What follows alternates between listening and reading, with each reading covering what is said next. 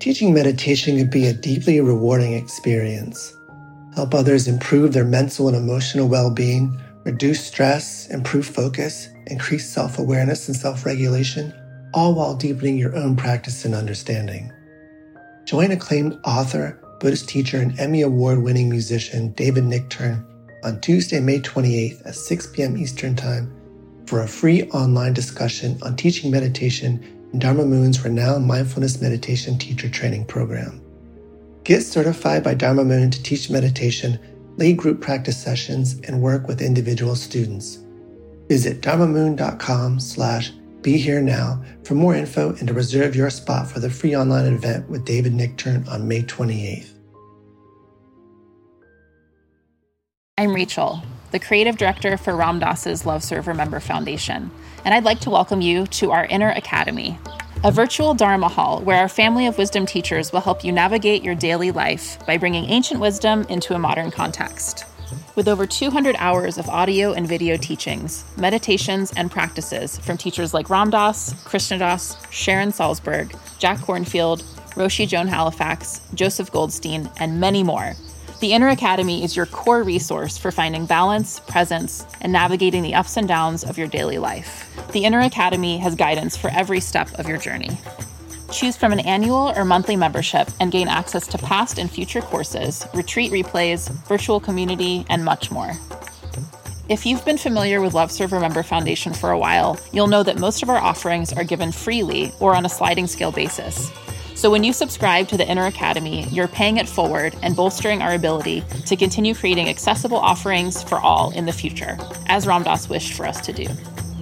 Be here now and start your journey with Ram Dass's Inner Academy today. For more, visit ramdass.org forward slash inner academy.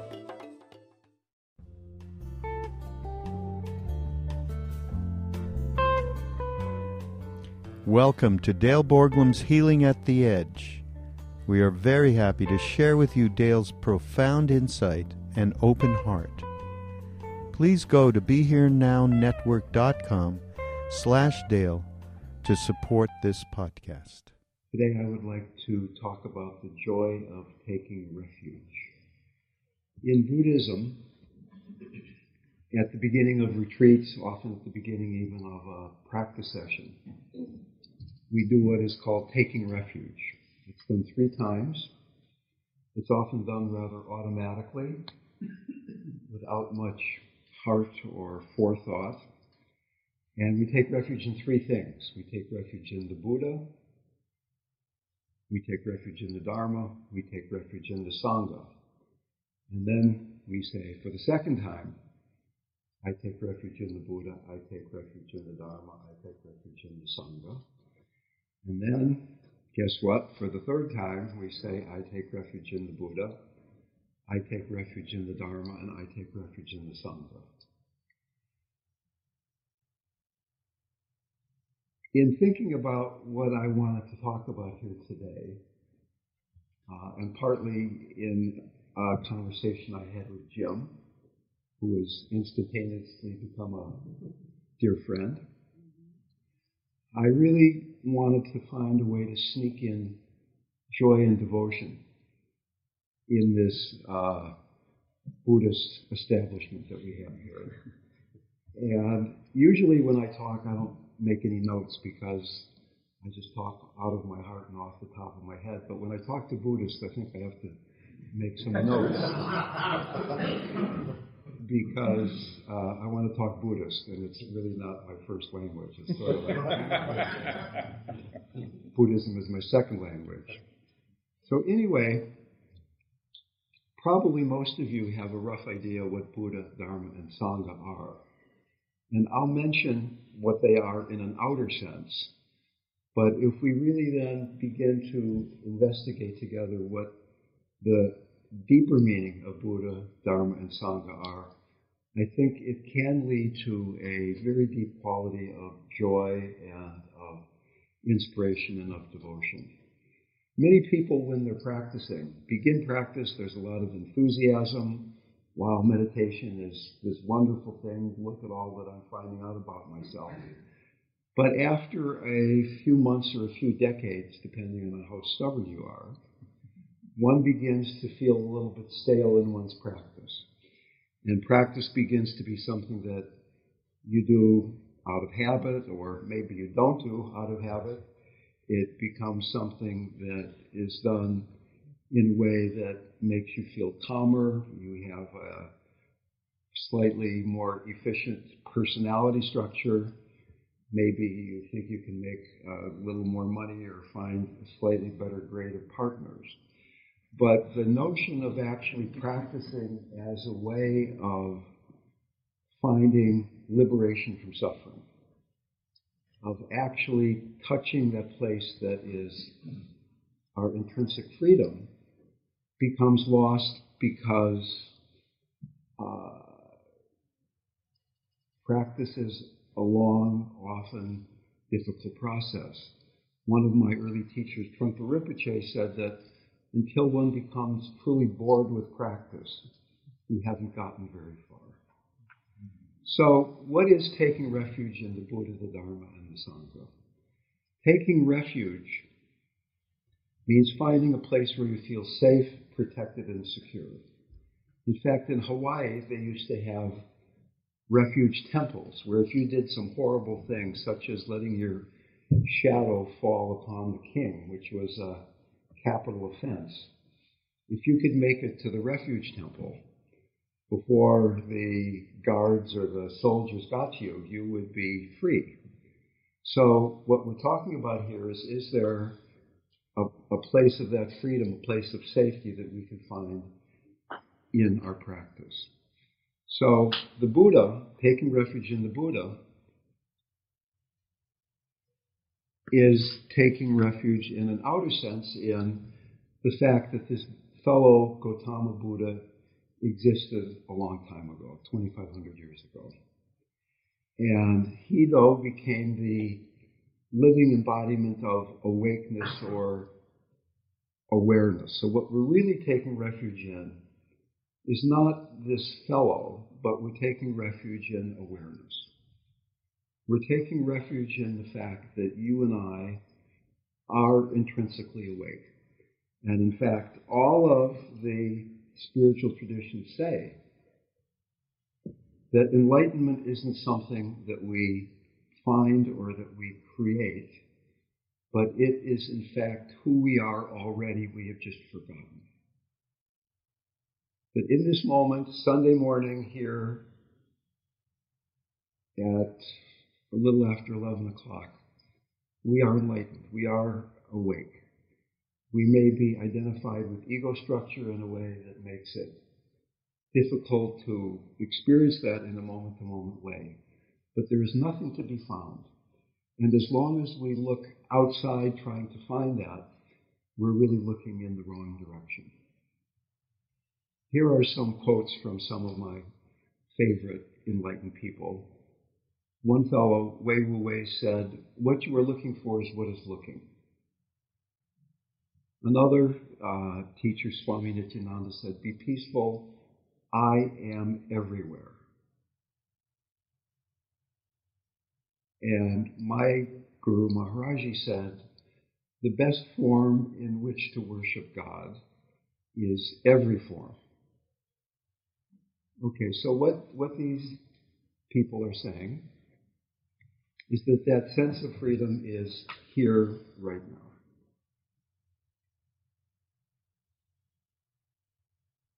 And we can begin to feel that awakeness in our body even at a cellular level. Right now, I'm talking, you're listening, we're here together.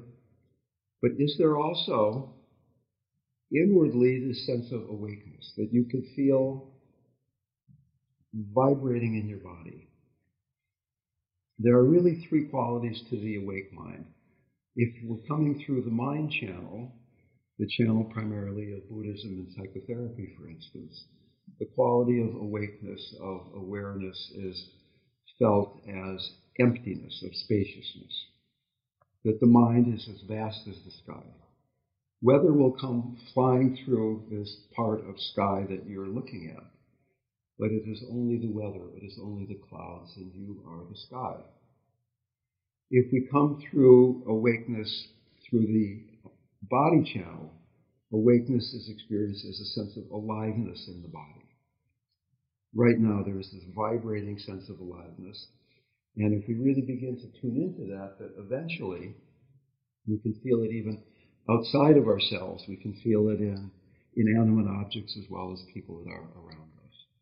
And if we come to this awakeness through the heart or this uh, quality of spirit, awakeness is experienced as presence. That there is that radiant presence in each of us that can eventually be experienced as joy. So there are practices to awaken these qualities. There is something called Guru Yoga in Tibetan Buddhism, where you imagine seated in front of you a form of the deity that appeals to you. There is the Buddha, there is Hanuman, there is Christ, there is the Mother. And this being appears to you as radiant golden light.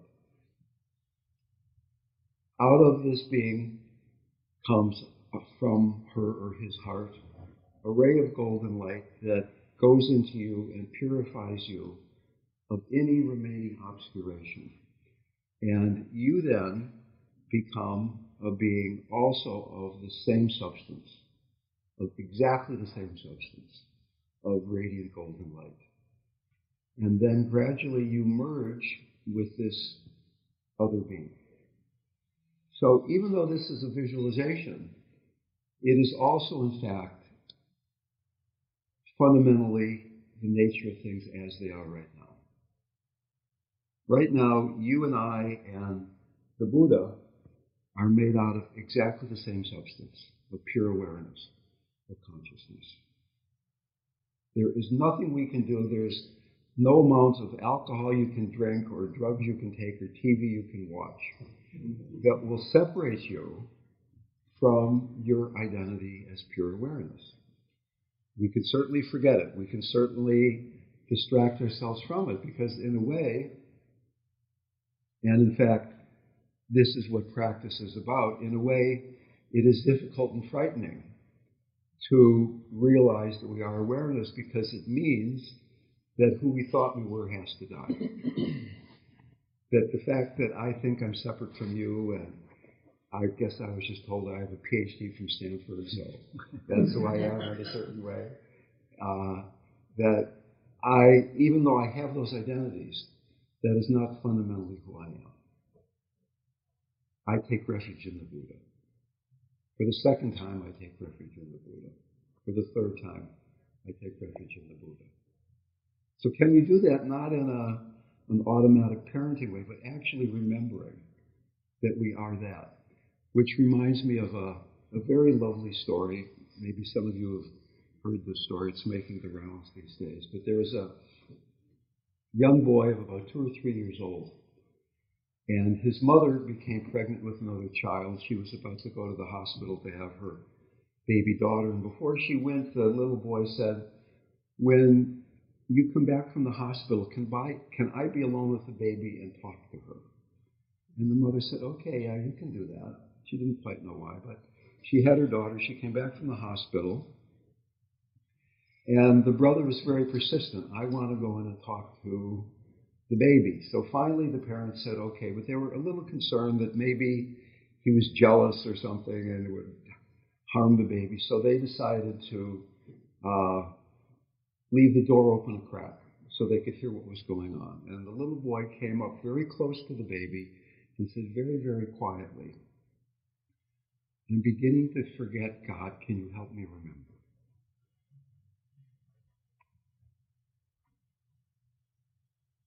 I take refuge in the Buddha. Okay, moving on to the Dharma. Taking refuge in the Dharma. The Dharma, on the outer level, is the body of the Buddha's teaching or the Christ teaching, the, the true teaching of all religions. The Four Noble Truths, the facts of uh, karma and impermanence and suffering, all those things that we can read about in the books. And taking refuge in the fact that there is this path that so many people have been upon and many, many people have trod to uh, a point where they found a great deal of freedom. That's a wonderful thing to take refuge in. There is this, this body of teaching, this body of truth. So uh, we're not just taking refuge in the Dharma, we're essentially taking refuge in the truth. And in fact, all religions are starting out by saying, I'm taking refuge in the fact there is freedom, I'm taking refuge in the truth, and we'll get to the Sangha in just a second. So basically, taking refuge in the Dharma has a deeper level of taking refuge in the fact that we're living in a lawful universe, that things are unfolding in a way that can be talked about in terms of there's karma, there's impermanence, there's dukkha, there's suffering. But there's even a deeper level of taking refuge in the Dharma. That right now, in this moment, the Dharma is unfolding for each one of us. That whatever appears right in your face or in, in my face is your Dharma in that moment. That the absolutely perfect event, the only possible event in your life that could be appearing now to lead you to the next step on your path to awakening is exactly what's happening. So that we can begin to let go of the self improvement project. We can begin to let go of trying to fix things or manipulate things. Some of you in the back row are having a hard time doing that. and I understand why when I look at the two of you.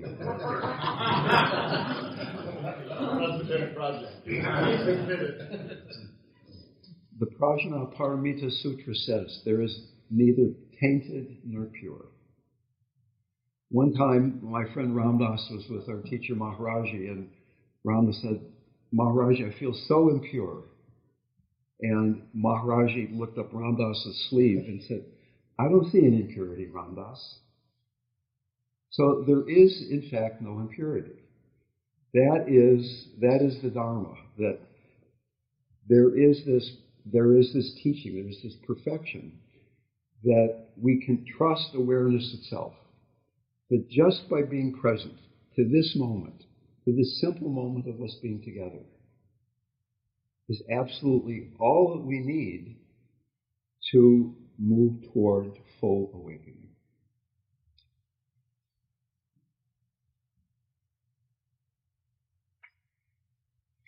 So Rumi says things like justice, don't turn away. Uh, Pema Chodron says lean into your suffering. And in a way, that is the secret to practice that when difficulties arrive, which we all know are certain to arise on our path, we have two choices. We can harden into aversion, or we can let those difficulties inspire us to open our hearts even more, to open to the difficulty and turn that into the gift that it truly is because it is showing us a place where we are making life difficult. Cancer does not cause suffering. One of my dearest and oldest students called two days ago and told me that she has just been diagnosed with cancer in her spine and in her liver. It's a very difficult diagnosis. Can she work with that in a way that it opens her heart, even though fear will arise? Cancer does not cause suffering. Resistance to cancer causes suffering. And if she can work with that resistance, can she open her heart to the, the, the, the depth, to the extent that it gives her immune system, her body, the greatest chance to heal? When we get a cut on our finger, we trust that the body will heal it. We trust that eventually the skin will grow back together, the scab will fall off and we'll be healed. Can we trust that also? That intrinsic movement toward healing in our hearts and in our minds, in our heart mind. The heart is basically just the depth of the mind. We talk about it as the heart, but In Chinese, there's only a single word for heart and mind, sin, H-S-I-N. Heart is the depth of the mind, the mind is the surface of the heart. So can we trust that our heart will heal? Can we trust that our mind will heal if we take refuge in the Dharma, if we keep moving toward being willing to be with what is appearing in front of us moment to moment? Can you actually begin to have a love affair with the Dharma? Uh, it's easy to have a love affair with a person, with God, uh, with music, with beauty, with art, but can we love the truth of the moment? Can we really uh, begin to say, Dharma, I love you? To feel that in your in your heart, the way things are unfolding in your life, to meet that with with openness rather than with resistance. So then finally, there's taking refuge in the Sangha. And the Sangha could be also called connectedness or love. So that what we've done so far is we're taking refuge in, in uh, awareness, we're taking refuge in truth, now we're taking refuge in connectedness. And if we think about it in those terms rather than these uh, old polyworms, uh, worms, that too maybe, words of uh, Buddha, Dharma, and Sangha, taking refuge in awareness, taking refuge in truth, taking refuge in connectedness. The Sangha, in an outer sense, are the people in this room. We're practicing together. We just sat together. And this, this Dharmic path is very difficult to do on your own almost impossible. So people come together in terms of being in a Sangha. You go to a 12 step meeting, you come to a Sunday morning meditation. Not only is the Sangha the people in this room, but at this moment, countless people are practicing all over the world. If you have a smartphone, there's something called Insight Timer, where you can click onto this thing and see people. There's little dots of light all over the world where, where people are uh, having their timer on also, and you see who's meditating all around the world. so that uh, there's this whole sangha of people all over the planet, and their practice is, in a very real sense, supporting your practice. You're not practicing alone.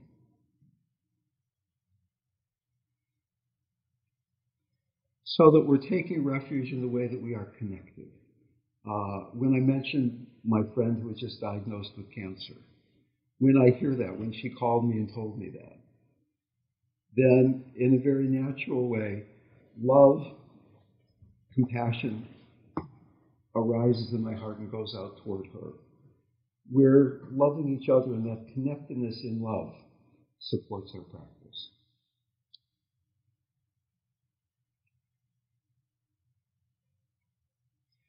So Buddha said, don't believe what I'm telling you.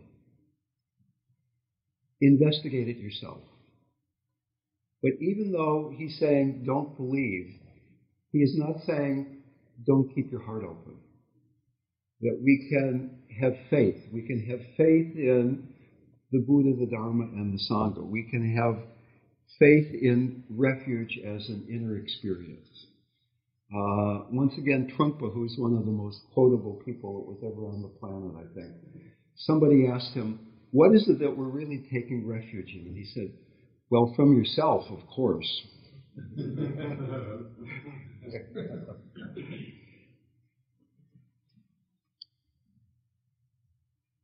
so it's not faith in something outside of ourselves, it's really faith in this quality of the, the awareness, the truth, the love that we each have. And when we begin to deepen this faith, then out of that comes joy. Out of that comes a certain joy in practice. So that we're not practicing because we're suffering, we're trying to make suffering go away, but there is a certain joyfulness. There's a joyfulness in being quiet. There's a joyfulness in movement. There's a joyfulness in being with other, other people on the path.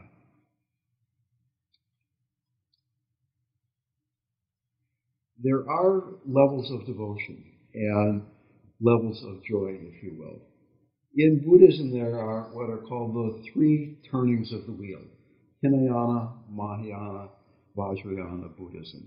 Hinayana is essentially Vipassana practice, Mahayana is Zen practice, Vajrayana is Tibetan Buddhist practice. And beyond those three turnings is the non practice of non duality, of Dzogchen, or Mahamudra, or Mahaati. But if we're talking about this joy of practice, this sense of devotion to the triple gem, it goes through stages of development. So, the first stage, the invocation stage of actually taking refuge, beginning to take refuge, is in hoping for or asking for a relationship. I'm taking refuge in the Buddha, in the Dharma, in the Sangha. I don't really completely feel it right now, but I have some faith that it exists out there. Maybe I felt it in the past. So that I would, I'm, I'm taking refuge, hoping I'm beginning to feel that relationship. Hinayana or Theravada practice. Moving on then to Mahayana practice, which brings in the quality of compassion. Mahayana means great vehicle, a vehicle big enough not just to get you or me across the ocean of suffering, but all beings. We're practicing for all beings. And it brings in the quality of heart, the heart of compassion. So in this level of taking refuge or practice itself, we're beginning to feel that relationship. There is a heartfelt relationship between us and the Buddha, and the Dharma, and the Sangha, and the Mother, and the Christ. Then coming to Vajrayana practice, where we begin to find out that that which we're in relationship to is not something outside. I am the Buddha, the Dharma, and the Sangha. It is not something separate at all. And then finally, non dual non practice, the, the, the, teachings of Ramana Maharshi or Eckhart Tolle, Adyashanti, many other wonderful teachers. That that which we're taking refuge in is the nature of everything. It's all of one taste cancer and non cancer, living and dying, happiness and sadness. There is a joy there is a joy that goes beyond happiness and sadness. So that one can be sad, and that can be part of your path of Dharma. There's a difference between being sad and being lost in sadness. There's a difference between having cancer and being lost in having cancer.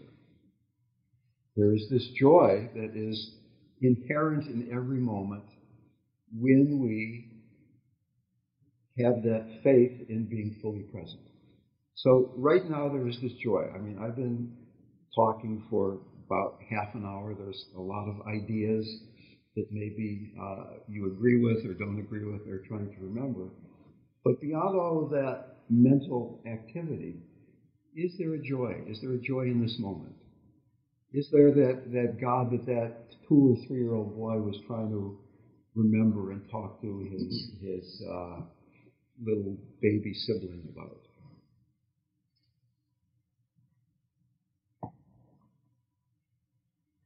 So, to the extent that we can practice with faith and with confidence, confidence in the triple gem, in the Buddha, the Dharma, and the Sangha, then this joy will begin to arise. And one can make a practice out of that. In this moment, can one be 75% with the joy, this quiet joy that is intrinsically part of each moment? And then there's 25% of you that's out here we're in this room together. There's a whole bunch of people in the room, listening, talking, understanding. But most of our being is focused on that joy. And in fact, we're connected in that joy.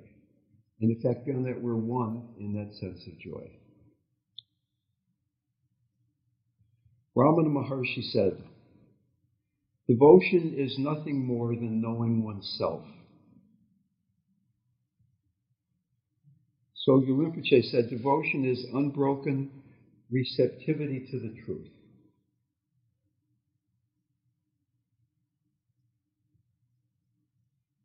Modern neuroscience has been finding that our, our brains are programmed over many, many centuries to be like Teflon to positive experience and Velcro to negative experience. Think about a long time ago, you were out there on the plain and you were being chased by a, a tiger. That one bad experience could ruin your day.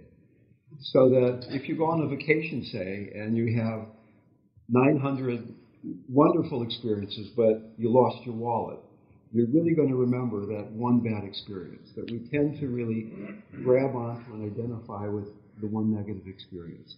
But neuroscience has been finding that if you take a positive experience and amplify it and be with it for only 20 seconds, that it stays with you. It goes into the part of the brain that retains things, whereas usually the positive things just go sliding right through. So when you feel those moments of joy, can you be with it? Can you amplify it? Can you just hold on to it? Not hold in a, in a squeezing way, but rest with it, embrace it for 20 seconds, 10 seconds. I think it's 10, 12 seconds, a certain amount of time. That if you do that, it stays with you. Many of us focus on solving problems rather than on joy. Many of us have a career that is focused on solving problems. We get paid for solving problems. And so the mind gets in this rut of whatever appears, here's a problem to be solved, rather than resting in the joy that is possible in each moment.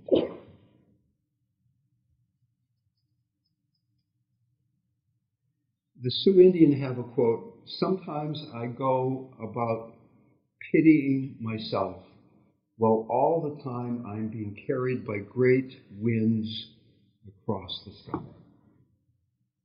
Sometimes I go about pitying myself, while all the while I'm being carried by great winds across the sky. We are carried by those great winds, those winds of joy, those winds of the inner Buddha, Dharma, and Sangha, of awareness, truth, and connectedness. And finally, I'd like to read a lovely poem by one of my favorite poets, Mary Oliver. Every day, in fact, the poem is called Mindful. Every day, I see or hear something that more or less kills me with delight, that leaves me like a needle in the haystack of light. It was what I was born for to look, to listen, to lose myself inside this soft world, to instruct myself over and over in joy and acclamation. Nor am I talking about the exceptional, the fearful, the dreadful, the very extravagant, but of the ordinary, the common, the very drab, the, the daily presentations O good scholar, I say to myself, how can you help but grow wise with such teachings as these? The untrimmable light of the world, the oceans shine, the prayers that are made out of grass. I take refuge in the Buddha, I take refuge in the Dharma, I take refuge in the Sangha and the joy that this taking refuge cultivates in each one of us.